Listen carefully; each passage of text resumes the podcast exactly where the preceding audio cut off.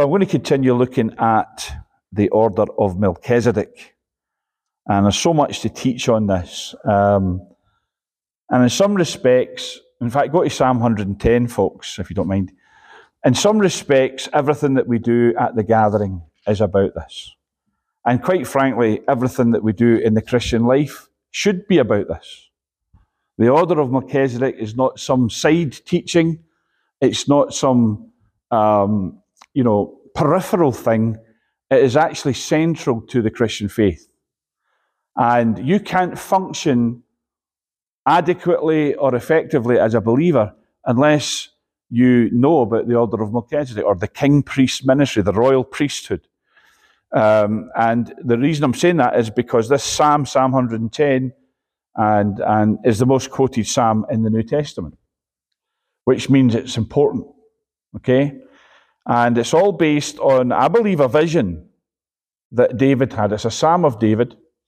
And as I said, a thousand years before Jesus walked the earth, David had a vision of Jesus as Lord at the right hand of the Majesty on high. Now, I don't know if he knew his name was Jesus, but he definitely knew there was someone, capital S, at Yahweh's right hand. And he said, He's my Lord. And when you confess Jesus as Lord, then things happen. When you and I confess Him as Lord, the Bible says we get saved. We get born again just by acknowledging Jesus as Lord. And so, what I want to, to say to you is this, okay? Um, I, I, I, do a whole teaching on this, but I don't really want to get into that. I just want to say it in passing. In fact, if you look at the last thing Jesus said in the Bible, uh, you know, the, the, the red words of Jesus, they're in Revelation 22, and he identified himself as the as David's um, David was his ancestor. Let's, I'll just read it to you. Revelation 22. Uh, and Jesus said, just in the last few verses before the end of the book, he said this I, Jesus, or I, Yeshua, have sent my angel to testify you to you, sorry, verse 16, these things in the congregations. I am the root and the offspring of David and the bright and morning star. He said, I am David's offspring. I am, David is my ancestor, but he also says, I am David's root. Which means David came from Jesus and Jesus came from David. That's literally what it says. And what we have to understand is, is that the Bible identifies David as being Jesus' ancestor. Okay? Now, here's the funny thing. In the natural, and in the natural, an impossible thing, because David says, There's someone at Yahweh's right hand, and he's my Lord. A thousand years before Jesus walks the earth. So David became the father of Jesus as, as an ancestor. Amen. The son of David is what they called Jesus, isn't it? David's greater son. So, as Jesus said to the religious folks back then, if the Messiah is David's son, why then does David call him Lord? Amen. So, David, this is what I want you to understand. David fathered in the earth what he saw in the glory. He saw someone at the right hand of the majesty and he said, That man is my Lord, and, you know, he is the Lord. He's Adonai. And David fathered in the earth what he saw in the glory. Amen. You and I are supposed to father or mother or give birth in the earth to what we see in the glory. And what did he see that tells us here? He says, Yahweh said to my Lord, Sit you at my right hand until I make your enemies your footstool. Yahweh shall send the rod of your strength out of Zion, rule you in the midst of your enemies. Your people shall be willing, your people shall be volunteers in the day of thy power. Listen to this. If you're not volunteering, God will not force you. Amen. Uh, God is not in the business of conscripting people. You have to volunteer. Amen. There's no heavenly national service. You're not pressed into service. There are no press gangs. If you're not willing, God won't force you. And that's the whole point, I believe, of the gathering and, and of uh, what we're about, is that God is looking for people to say, I sign up, I'm responsible. In the beauties of holiness in the the warning, you have the dew of your youth. Yahweh has sworn and will not repent. You are a priest forever after the order of Melchizedek. What did David see about this person at Yahweh's right hand? He saw he was a lord and a king, and he was over everything, but he also saw he was a priest. And that's what David fathered in the earth. Now, it took many generations, but I, I put it to you, I believe this. You don't have to, but I do. I think if David hadn't had this vision of Jesus, he could not and would not have been the ancestor of Jesus. Because he had to conceive it in his inner man. He saw a man, a person, a being at God's right hand who was king and priest. And that vision, uh, I believe, made David king over Israel and sustained his kingdom. It made him the most powerful man on earth. If you go and study out the kingdom of David while he was king and of his son Solomon until Solomon messed up. But they were the world's superpower at that time, and nations paid them homage. And, and there's all kinds of uh, resources to prove that. There wasn't a backwater country when David was on the throne, or Solomon. All the kings brought tribute to Solomon, didn't they? Why? Because David had a vision of something that transformed his kingdom and made it the most powerful kingdom on earth. Why? Because his Lord was, was Jesus. And uh, just reading again this morning um, about that time when the prince came from far east and said to Queen Victoria, What's the secret of Britain's greatness? And she said, Here it is the Bible, the open Bible.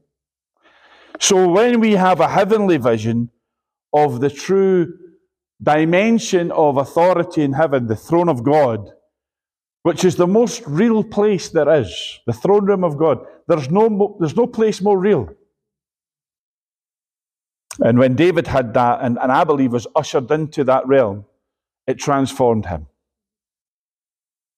And that's what gave him, I believe, the supernatural power and authority to be the king of Judah and Israel. So, he fathered in the earth what he saw in the glory. When you and I get this vision of Jesus as the king priest after the order of Melchizedek, what will it do for you and I? There's so much that I have to teach on this, and yet I'll confess, I feel like a novice. Because the mystery of Melchizedek is so vast, so great, so wonderful, that we're only just stepping into the waters on the seashore. But God wants us way out in the middle of the ocean when it comes to Melchizedek. Because a revelation of Melchizedek, or Christ as Melchizedek, and our role in the order of Melchizedek will transform society, transform humankind. I believe that. So let's look a little bit at Melchizedek, the person. Um, if we go back to Genesis chapter 14, and we'll see how uh, Abraham, or Abram as he was at the time, encountered this mystical, mysterious being called Melchizedek. We don't have time to read it all, but we're quite aware, I'm sure, of the story of the battle that took place when um, they, they, they were invading kings that took Lot Abraham's nephew, and there was Sodom and Gomorrah. There was a battle, and of course, it says here uh, they, they came and told Abram that his uh, his uh, nephew was taken. So he went after him with his trained servants. It says, verse 14, and pursued them unto Dan. And then, of course, they won the battle. And verse 16 says, And he brought back all the goods, and also brought again his brother Lot, and his goods, and the women also, and the people. And then it says, The king of Sodom went out to meet him after his return from the slaughter of Cheddar Leoma and of the kings that were with him, because they were Abraham's allies. He was in confederacy a little bit with them. Um, at the valley of Shaveh, which is the king's valley. And it tells us. And then watch what it says. Watch verse 18 is where I want to begin here. And Melchizedek, king of Salem. And Salem was the old uh, reference for Jerusalem. Okay, so Salem and Jerusalem, it's the same place. And it says Melchizedek was the king of Salem.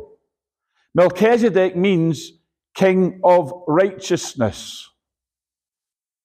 And of course, as we'll see in the New Testament, it references us quite extensively.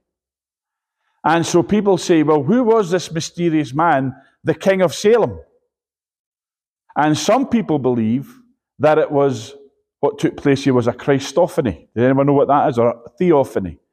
Christophany means a pre incarnate visitation of Jesus. In other words, an appearance of Jesus before he was made flesh. Because he was always the eternal Word, the eternal Son, the second person of the Godhead. It says Melchizedek, king of Salem, brought forth bread and wine. Now, they were not the elements that were used in uh, uh, by the Levitical priesthood, which came later. Now remember, Levi hasn't been born yet. So the priesthood of Levi that we understand, the Levitical, the Aaronic priesthood, that wasn't even in the earth yet.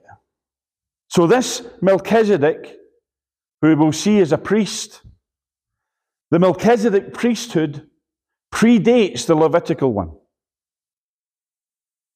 And people say, well, you know, Levi received tithes, the tribe of Levi. So we should, we should be tithing because they tithe in the Old Testament. That's what people say, isn't it? And Levi received tithes. But Melchizedek was there before Levi. And the Bible actually tells us in Hebrews that Levi paid tithes to Melchizedek because he was in Abraham's loins. So, what I want to say to you today is there's a greater priesthood than the Levitical one.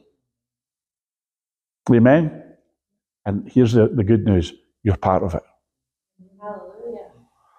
Melchizedek, king of Salem, and Salem means peace. So Melchizedek is the king of righteousness and the king of peace. So you have to understand that peace can only come through righteous government. So there has to be a king of justice and righteousness before there can be peace. And this Melchizedek, he has it all. And some people believe this was actually Jesus appearing to Abram before he was actually the Word made flesh. Just like we, we just read, David said, There's someone at God's right hand. He had a vision of it. But that's just uh, speculation. Uh, you might believe that. I think there's a strong argument for it.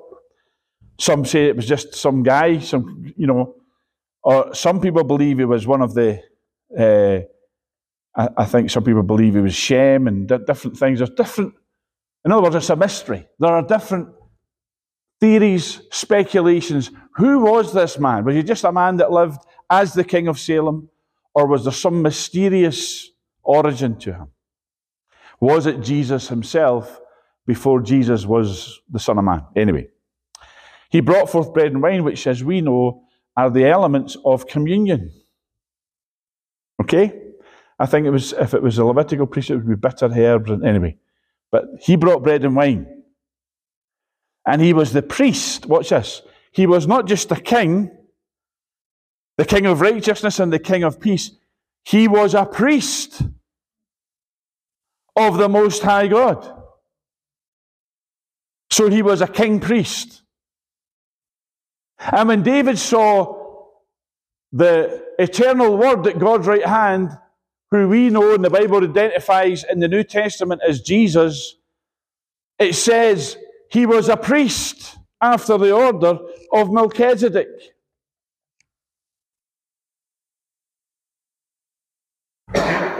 There are orders in the earth. There's the Masonic order. Amen? Which I believe is the order of Baal.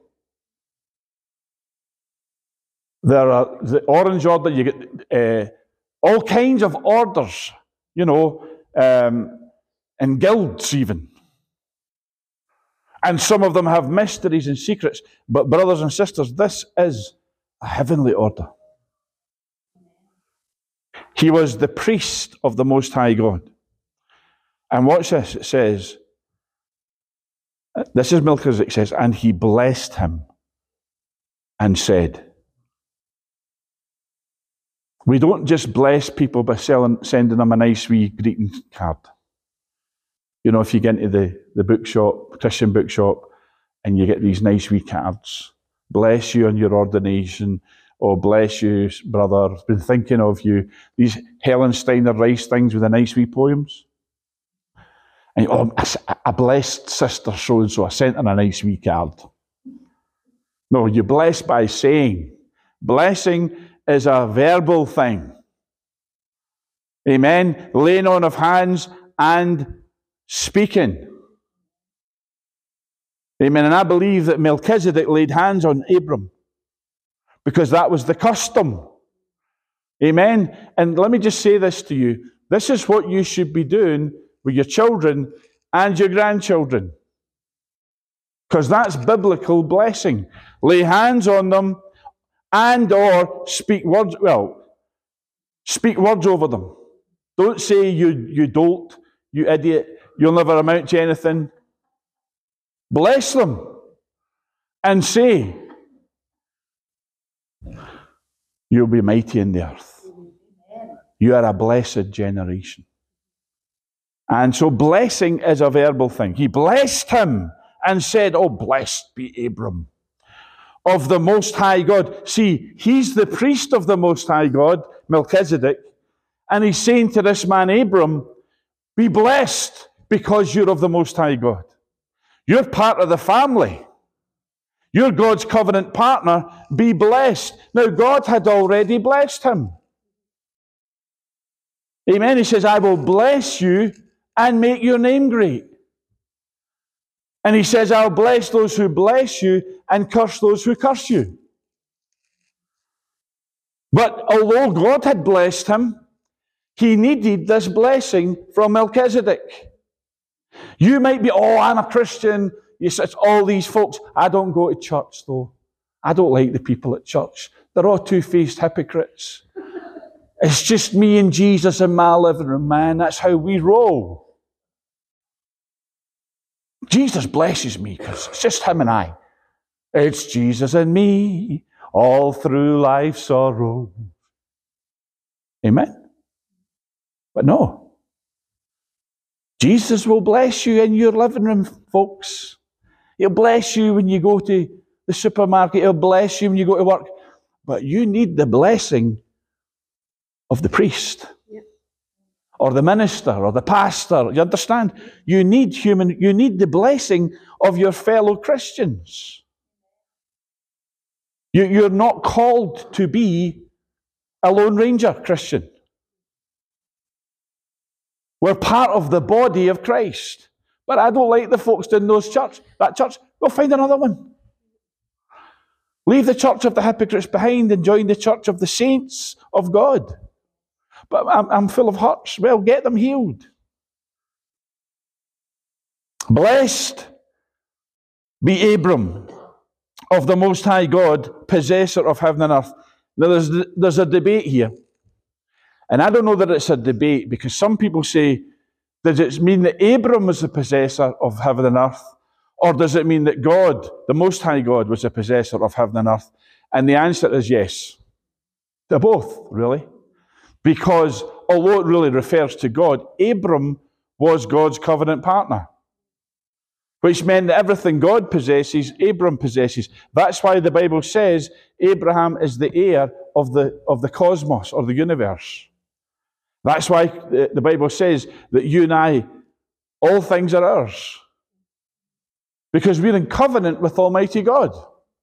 So he says, You need to be blessed, Abram, by the one who possesses, and the word can also mean the creator of heaven and earth. The Hebrew can mean both. And blessed be the Most High God. See, a priest job, like I said to you earlier on, we're not here just to be ministered to, we're here to minister. Oh God, Lord, bless me. Yeah, well, the fastest way to be blessed by God is to bless God. Because God is no man's debtor. And if you keep blessing him, he'll say, Well, you think you can outbless me? Let me tell you, honey, you can't outbless me. The more you bless me, I'm going to bless you right back. See, that's the, the God of the Bible. It's not the God of religion.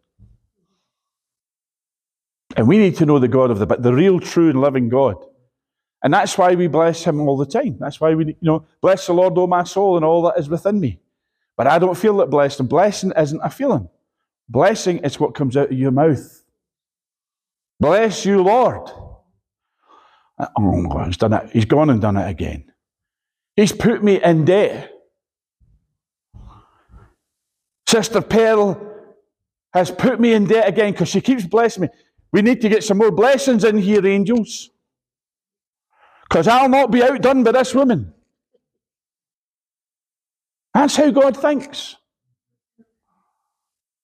God is a giver. And he loves to give.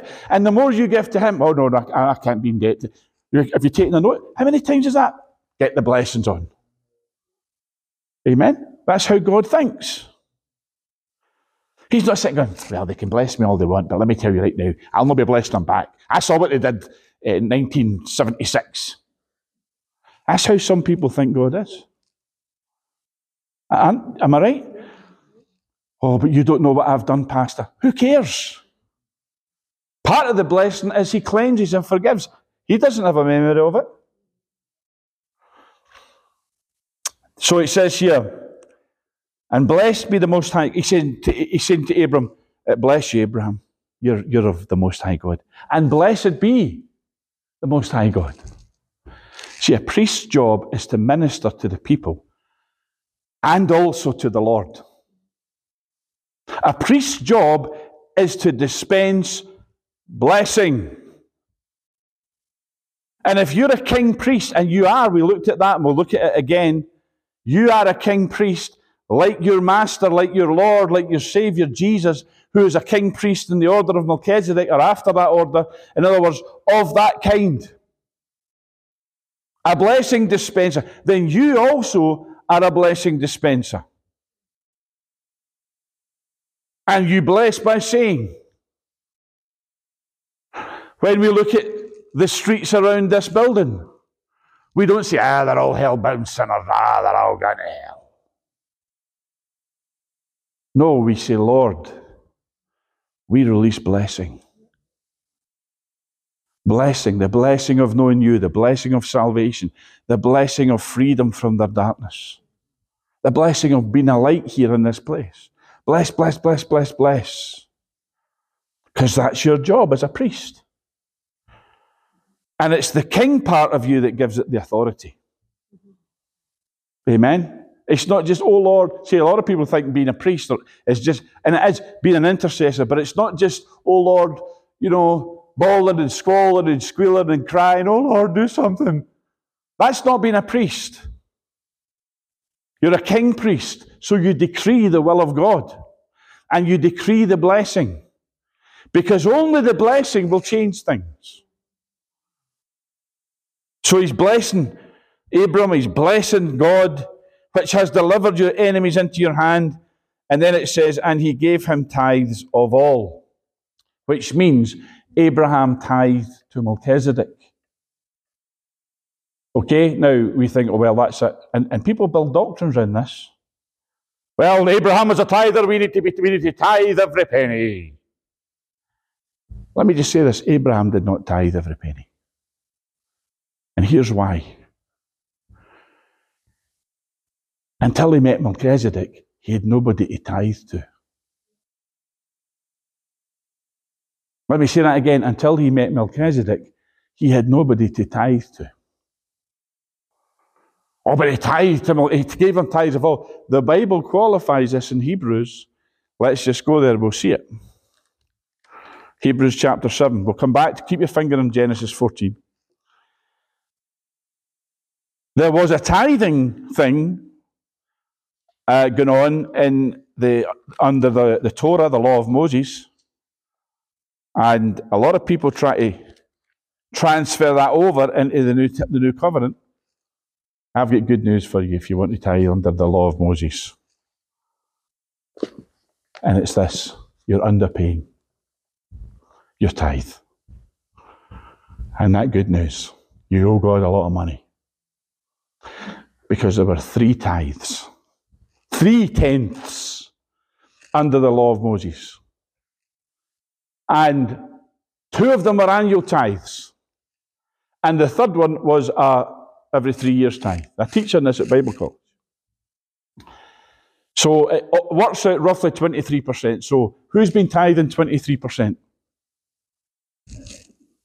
Oh, I'm, I'm a tither. Okay, so where's your 23%?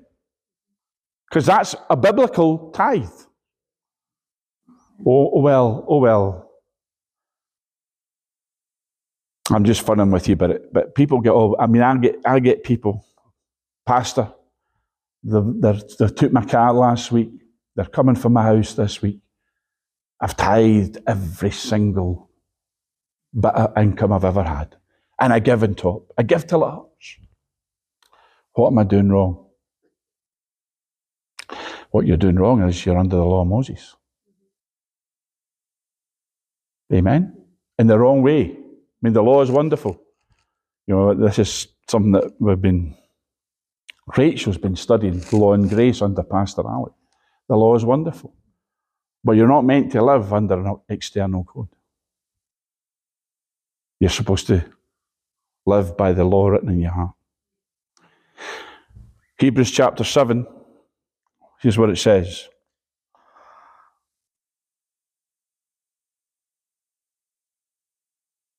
Ah, hold on.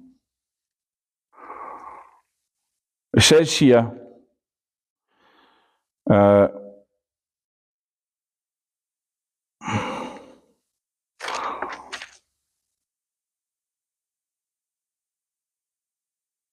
Hebrews chapter 7. Watch this. Verse 1. This Melchizedek, king of Salem, priest of the Most High God, who met Abraham returning from the slaughter of the kings and blessed him. We've read that, haven't we? To whom also Abraham gave a tenth part of all. First being by interpretation king of righteousness, and after that also king of Salem, which is king of peace. So he's the king of righteousness and the king of peace. Important to understand that. If you're also a king priest, righteousness and peace. Watch this. Without father, without mother, without genealogy, which is where the mystery comes in. What does that mean? Having neither beginning of days nor end of life, but made like unto the Son of God, remains a priest continually. That's why a lot of scholars believe it was a Christophany. Look at this. Now consider how great this man was. This man, Melchizedek, unto whom even the patriarch Abraham, and I need to say this Abraham was God's covenant partner in the earth. I'm going to say this to you there was nobody in the earth closer to God or higher in rank until he met Melchizedek. Amen. I'm going to say this to you there's nobody higher in rank than you as a king priest in the earth. No president, no prime minister. Why? Because you can pray one prayer and remove them from office. They can never remove you from yours. You have the authority to go before God and say, Get them out. And He answers those prayers. They don't have the authority anywhere to go and say, get them out, but they do try. But there's somebody greater than you, and that's the Lord you serve. And Abraham was the greatest man on earth at that time because he was the patriarch. Abraham is the father of faith to them that believe. Abraham, the Bible says, is the father of us all. If you're in the household of faith, and he's our ancestor. And he was the greatest, he was God's covenant partner in the earth. There was no greater man. But it says here, consider then how great Melchizedek was, because Abraham gave him the tenth. The tenth of what? The spoils. Abraham wasn't walking about with all his wealth with him to say, I need to find a guy I can give my tithe to.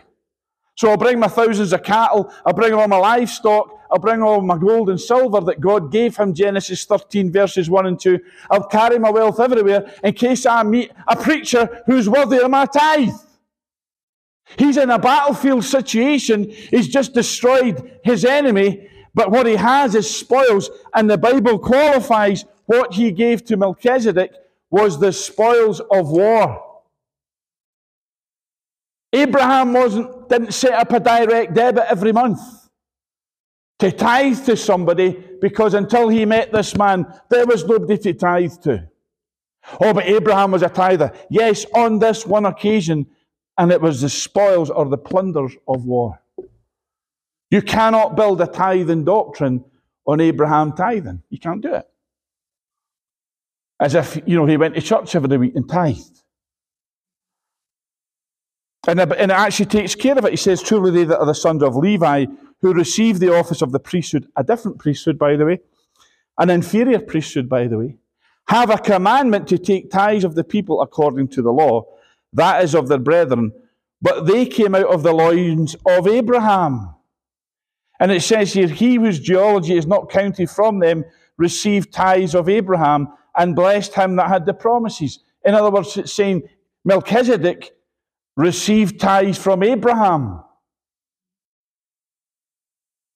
And without all contradiction, or in other words, without any dispute at all, the less is blessed of the better. Which means if Melchizedek blessed Abraham,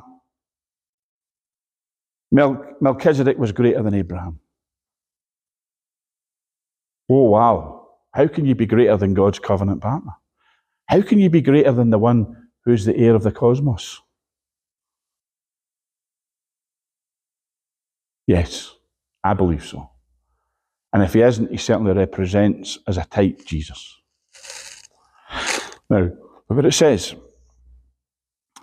Here men that die receive tithes, but there he received them, receives them, of whom it is witnessed that he lives.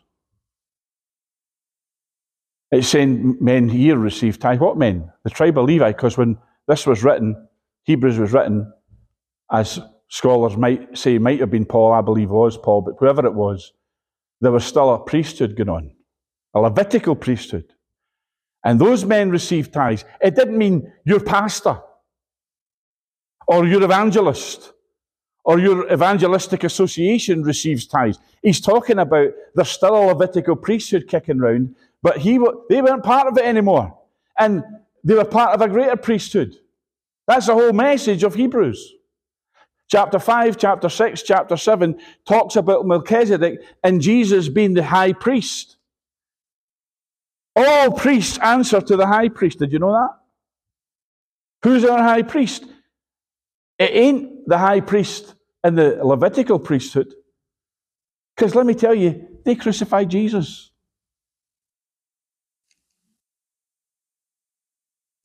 It's Jesus who's our high priest.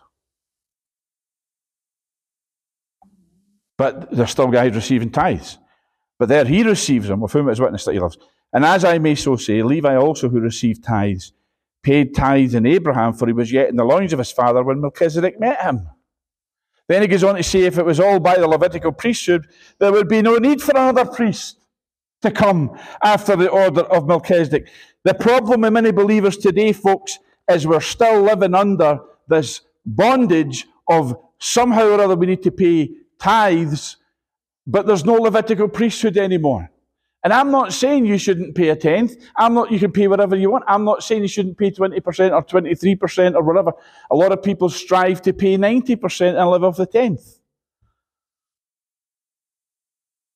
You give cheerfully what you've decided in your heart to give. Now, I'm not trying to demolish or, or, or attack people who tithe. Not, that's not what I'm saying. Because some people find that, that it's a good deal to make. Lord, I'll give you my tenth. What I'm trying to say is, if you're going to tithe, don't do it under legalism and bondage to the law of Moses, because that, that's all done away with. There is no more Levitical priesthood. The minute Jesus said it's finished, the Levitical priesthood died. The need for it died. Amen. They still carried on. They still went, uh, you know, you know, a lot of churches where God has said it's dead, the church of Sardis or Ichabod, I'm out of here, they're still carrying on. There's still some of them filling the pews. They're still having worship. But they might be marrying Adam to Steve. You understand? and opening up to pride rallies. But it's Ichabod. There's no more priesthood going on there. See, I believe what we're about in the gathering is God wants to teach us to be king priests after the order of Melchizedek, because that's the only priestly order that's still valid, and it's an eternal one. And king priests need to know how to rule as a king and intercede as priests. Because you have that, you know, Jesus, the Bible says Jesus intercedes before his Father for you and I. You know, Jesus is standing before the Father right now saying, you know, help, help Ellen. She really needs strengthening today. He doesn't have to do that. He chooses to do it. And he chooses to take that responsibility for every one of us. And when we pray and God says, Who's this? One of mine, Father. Then the answer, Yes. Tell them yes. You vouch for them, Jesus? Yeah, oh, yeah, they're, they're, they're in the order. They're in the order. They're in the order. Amen. Yeah, I thought I recognized that uniform. Amen. I thought I recognized that glory that was clothing them. They're one of yours, aren't they, son? Yes. Oh, yes, then. Their petition's granted. Amen.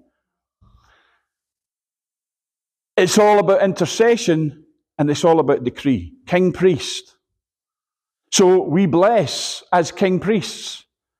And because we're kings, the authority is behind our blessing. But because we're priests, our heart is a heart of intercession. Look at so and so. They need help, Father. I pray for sister so and so. I pray for brother so and so. Lord, at this time, strengthen him. Like Margaret was saying with Alec. Oh, Alec needs healing. So Alec's friends and family and church, fellow church folks, they get round the throne and say, Lord, because it's the body of Christ, a body of king priests a ruling order of, of astonishing authority, but also that heart of compassion. Because we all know people with loads of authority but no compassion. So king priests have the whole package. And that's how you become Christ like. Now let's flip back over to. So he blessed them, okay? And then, well, look what happened. Watch this. this one, he says he gave him tithes of all, meaning the tithes of, of what he'd just taken off the, the enemy army. He said, I'm going to give you 10%. Can I bless you? Can I bless you, Melchizedek? I'm going to give you a tenth of what we just took off these guys. Then Abraham turns around, and the king of Sodom. Who would rather be speaking to the king of Salem or the king of Sodom? Amen. The king of Sodom obviously was a rascal. But he said to Abram, Give me the persons and take the goods to yourself. They're still talking about the spoils of war. He says, Give me the folks uh, because they'll be slaves. You just keep what you, you keep what, you know, the, the stuff that you gathered, the, weaponry, the jewelry, whatever it was. And then Abraham, who's had this encounter with Melchizedek and done a transaction of a tithe with him and understood some things, I believe, has had revelation. He turns to the king of Sodom. I've, I've, I've lifted up my hand unto Yahweh. I've, I've taken an oath before God, the Most High God, the possessor of heaven and earth. I'm not going to take even a shoelace from you.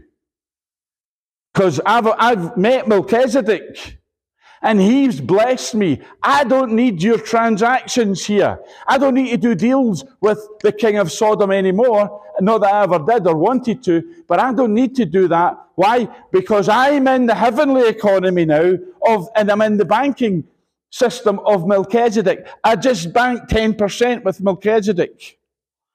And he blessed me. And you know what? He's greater than I am. God blessed me with covenant, but I needed this Melchizedek person to bless me, and now I'm, I'm, I'm all in God's economy. It's God's going to make me rich. No doing deals with the world. Not accepting your terms. I'm not going to the bank and accepting the terms of their loans. I don't need loans because God is my banker. And Melchizedek, he's his earthly representative and his heavenly one too. I'm banking in the, the bank of heaven. I will not take anything that's yours unless I'm somewhere and some guy says, you know that guy, that king of Sodom, that rascal? He says, I made Abraham rich. I ain't ever going to be in that position. He says, but you can give the young men what they've eaten and the portion of the men that went, in other words, you can, they can get, they can get paid. But I'm not taking a penny from you. Amen.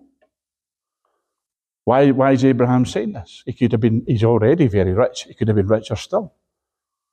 But he says, you can have it all. He says, because uh, I'm, I'm, I'm partners with the Most High God the creator and possessor of heaven and earth. And I just met his bank, banker. I just met the guy who blessed me and says, Oh, be blessed. And that is going to make me rich. The blessing of Melchizedek, the king priest, the priest of the Most High God, the king of righteousness, the king of Salem, the guy who's sitting in Jerusalem as king of Jerusalem, the king of Jerusalem's going to make me rich because he just blessed me. And his word is good. See, we don't understand what, he, what blessing means. We think blessing is, oh, bless. Oh, bless your darling heart. We don't understand if somebody blessed you in the Old Testament, it was an oath. That that person was saying to you, I bless you, which means everything I have and everything I am is behind you to empower you to, to succeed. It was a covenant thing. And the thing is, if somebody blessed you, what it meant was if you failed, you could go to them and say, I just failed. And they say, Well, I'll, I'll just replenish what you lost. You know, I'm, I'm the biggest dummy and ever to be in business. So every day I'm losing five grand in my business. And if somebody blessed you on a covenant basis, it meant you could go to them and they would, they would say, Well, there's your five grand, that'll cover your losses. Here's another five grand, so tomorrow it's not as painful. I mean, just think about it, right? If, if you were in covenant partnership just now with uh, Elon Musk or, or one of these really super rich guys, and they said to you, which is what this means here, you cannot fail because I've blessed you. What that means is it's a blank check if you mess up. Use my name. Use my name in business. Go and meet that guy. He'll set you right. You'll get, you'll get better rates if you use my name. So you go away, well, I'll get the back. Who's your backers? Oh, Elon Musk or, you know, uh, Alan Sugar or some rich guy, Richard Branson. Oh, right. Oh, you're in business with it? Oh, yeah, yeah. He's my covenant partner. Oh, my goodness. Here we go. If he's backing you, we're in business. But if you lose, you could go away and make fortunes. But if you lose, you could go back to these guys and say, I messed up. And they'll say, oh, don't worry, we'll cover your losses and give you some over on top. That's what the blessing of Yahweh is. The blessing of the Lord makes one rich, and he adds no sorrow with it. Why does he add no sorrow with it? Because you can't lose. And if you do suffer loss, he'll just replenish it. Anybody ever lost money by some dumb, foolish decision? You bought something you couldn't afford, you bought something and were ripped off or whatever. Did God replenish you? Yes, He did. We don't understand these things. That's why we need to understand king priest ministry. That's why we need to see did David suffer loss as a king? Yes. Yes, he did. He suffered agonizing loss. He suffered setbacks. But did he die in his bed a blessed, happy man? Yes, why? Because God was behind his kingdom, behind his throne. And how was God behind his throne? Because he had a vision of a king priest seated at Yahweh's right hand after the order of Melchizedek. And he understood this word Melchizedek King of peace, King of justice, King of righteousness. He is your guarantor. You know what it's like? You ever taken it alone and asked maybe your parents, Will you be my guarantor? Amen. Or your pal. Will you get, and if you're wise, if anyone ever asks you, say no, because the Bible says don't be anyone's. Amen. Why? Because nobody has that power or authority to I mean, it might be somebody rich, they might be happy to do it. It might be your, your dad or your grandfather or whatever. But the point being is that no human can guarantee anybody. And it spoils the relationship. But you know, God says, I'll, I'll be your backer. I'll be your provider. I'll be your financier. In fact, I'll covenant with you. I'll be Jehovah Jireh. I'll be your provider. But what if I mess up? I'll still be your provider. Amen? What if I'm dumb and lose all the money? I'll still be your provider. Because I covenant to do it. That's what Melchizedek means. So, anyway, let's go over to Hebrews chapter 5. What time do we have left? Another hour and a half, that's fine. Um, Hebrews chapter 5, we'll just bring this to a close. We'll, we'll continue this theme, folks, because this is what the Lord wants us to understand in the earth today. Let me just tell you this right now. When you look around and you see shortages, when you look around and you see famine, when you look around and you see plague, when you look around and you see the prospect of war, and I, I don't feed myself on this stuff, but I do, I'm aware that it's getting more and more possible and plausible that there be war. Because our governments are hell bent literally on depopulating and changing everything. The Great Reset, the Great Reset isn't just, oh, we'll change a few things. It's changing everything. And what it means is we'll change everything with most of these, uh, most of these uh, parasites, which is what they think you and I are, by the way, dead. So we'll have far more to ourselves and whatever's left among the parasites can be our slave class. Oh, that's, that's not true. That's not true. Well, read the Bible, it's true. Read history, it's true. Is it any, have men changed? Is, is, is the heart of man changed and been deceitfully wicked? No. Have governments that don't know Jesus and reject him, have they become less wicked over time? No. They've arguably become more, more wicked over time. That's another sermon. Hebrews chapter 5. Let's just go from Hebrews chapter 4. So it's not just chapter 5, 6, and 7, it's 4, 6, and 7. Watch this.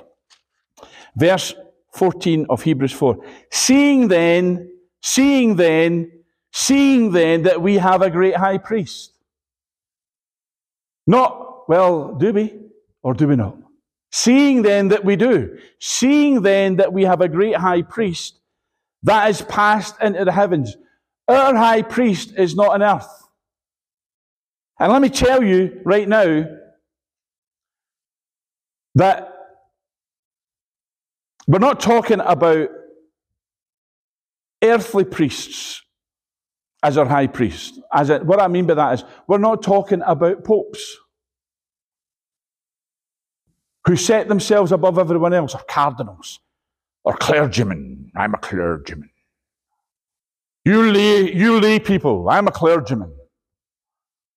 Give me your money. And I'm not just talking about Catholic popes, because there are plenty of Protestant ones. But we don't, our high priest is passed into the heavens.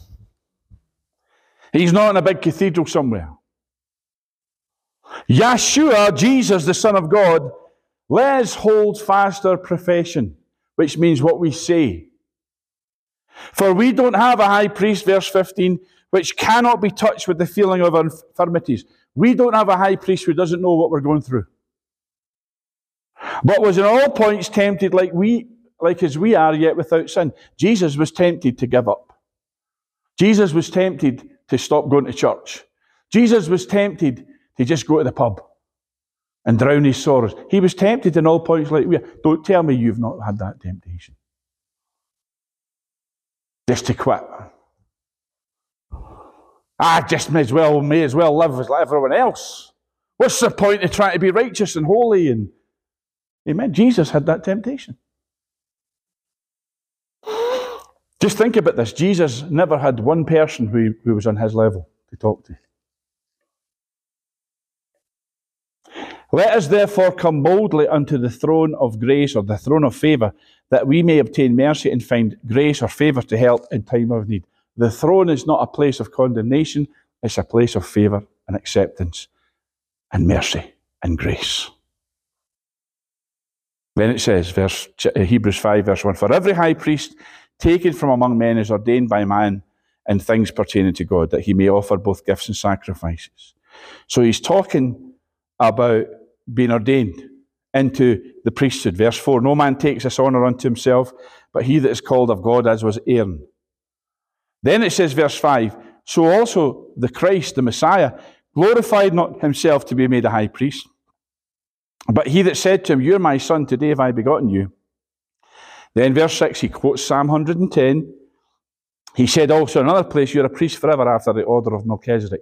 What he's saying here is God the Father called Jesus the Son into priesthood after the order of Melchizedek.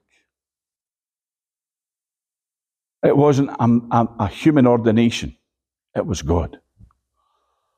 And then he speaks about Jesus offered up prayers, supplications. He qualified for priesthood because he interceded. You are not a priest unless you are praying in intercession. You, you are one, you're called, but you're not yet chosen. In other words, the office is available to you, but you're not functioning in it until you're taking part in it. Verse 10, this is talking about Jesus, called of God a high priest after the order of Melchizedek. I want to say this to you. If God keeps repeating something over and over and over again, don't we think that that's of the absolute most, utmost vital importance? What is he telling us here? Telling us that we need to be looking at what this means. Of whom we have many things to say. Watch this. Look, this, this is, look at this. We're going to close here because, but there's a lot more we'll look at. But we'll close with this. Of whom we have many things to say. In other words, there's so much to teach on this. It's such a vast subject, there are many things to say. You say, well, you know, I've heard of this Melchizedek thing. But there's not a lot of books, there's not a lot of teaching. But there's a lot of revelation to be had, folks, because he says we have many things to say. But look what he says. Look what he says. Here's why you're not hearing them. Hard to be uttered, seeing you're dull of hearing. See, I believe there's not as much teaching about the king priest ministry, the royal priesthood, the Melchizedek order in the earth as there could be and should be because people don't want to. Because people know if you say to someone, you're a king priest, they're not necessarily thinking this, but something in them says, that sounds like a lot of responsibility. So I'd just rather sit and sing some hymns. And let other folks do the praying. Let other folks do the interceding. Let other folks do the decreeing. I'll just go to church and enjoy myself. And I'll avoid any responsibility eh, when they say to me, Can you do this? Oh, no, no, no, no, I'm too busy. I'm too busy to be involved in the ministry of being a Christian, which is the same thing as being a king priest. So, anybody that's ever ran a church or run a ministry will tell you getting volunteers. Am I right? Can you help out? Oh, no. Oh, no, no, no, no. Oh, no. I- am too busy. The World Cup's on, brother. I'm too busy watching the World Cup. Amen? What did he say? Your people will be volunteers in the day of your power, talking about the Melchizedek order, which means God will always, God has a generation that I believe is poised to say, I'm in, all in. Amen? I'll volunteer. But I haven't, I haven't said I need it, doesn't matter. I'm, uh, whatever you're offering, I'm volunteering. Don't do that with your pastor, do it with the Lord. And then when your pastor asks you, well, I've already committed. Look at this. We've got a lot of things to say, but it's hard to say them because you're dull of hearing. For when for the time you ought to be teachers. Verse 12, Hebrews chapter 5, verse 12. When for the t- in other words, by this point you should be teaching this. You have need that one teach you again the first principles of the oracles of God, and you've become that you need milk and not strong meat. Every Christian should be craving strong meat. But some just want milk. Jesus loves you, this we know, for the Bible tells us That's enough for me. I'm away home to watch the World Cup. Amen. And eat my utterly butterly on toast. Because Lurpak is for the King Priest Order friends. Amen. Lurpak is for the order of Melchizedek. If you want to live like a king, you have to eat Lurpak, am I right? For everyone that uses milk is unskillful in the word of righteousness, for he is a babe. He's a babe in Christ. He is un- immature. But strong meat belongs to them that are of full age. That full age means mature. Strong meat. Even those who by reason of use have their senses exercised to discern both good and evil. We'll leave it there today. Uh, we, but then Hebrews 6 talks about it. Hebrews 7 talks about it. It's the very centre of our, uh, our life as believers. We're not called, remember Bert saying it, we're not called to be beggars. We're called to be kings and priests. We're called to function as kings and priests. You know, here's the thing, right? Great illustration. You can be in the royal family and perform royal duties and have the honor of that and have the prestige of that and have the responsibility of that and the humility to carry that and understand that, that, that if you're in the royal family, you, you, you have responsibilities. Or you can go away and make Netflix documentaries and berate the very thing that you came from. You see, there are real royals and real princesses, and there are Poundland princesses. And we're seeing that played out in front of us right now, aren't we? We're seeing someone who walks away from responsibility because they need to be humble. They need to, to take the response. They need to do things. You know, do you really think that the Queen, as she was, and the King now, they get up on a wet, cold Tuesday morning and say, Where am I going today? Oh, you're going to Barnsley. To, you, you, do you know what I mean? Do you really think they go, Wow, can't wait? Or they go, Well, that's my duty. That's my responsibility. I signed up for that. I took a covenant oath. I took a coronation oath. And I said that I would be there. And I, that's maturity. Immaturity is leaving the royal family and complaining. But do you know that Christians do that every single week? And sometimes on a Sunday, ah, see that woman that sits in the, the second row? She drew me a dirty look last week. I'll not be gone today. I'll not be gone if she's there. Amen. You know the pastor didn't even shake my hand last week? I know he had all those hundreds of people, and, but he just looked at me and I thought, he's going to come over and say, it's so good to have you. But you know, he didn't. Eh? So I'll not be there. And if I do go, I'll not, I'll not be, I'll only put 50p in the plate. Abdicating responsibility when we're called to be after the order of Melchizedek, king priests. Read Revelation 1, Revelation 5. That's, that's our destiny, to be kings and priests and reign on the earth. Not in an arrogant, conceited, tyrannical way, but in a way that says, I take responsibility. Whether it's freezing, I'll get up and I'll pray. I'll put the fire on and I'll wait but I'll be there even while it's still heating up. I'll be praying. Uh, when they need me at the meeting, I'll be there. When the Lord tells me, get out your bed and pray, I'll get out my bed and pray. Not just, oh Lord, I'll turn over and ignore him. Whatever it is, be at your post of duty because that's what a king priest does. And we do have an example of our late Queen and our King, um, of, of seeing it in the natural, people function in, the role they were called to function. Even when you think, well, like I said, why would you want to get up and go to that place? And, and especially now King Charles, looks like everywhere he goes, people are chucking eggs at him and stuff.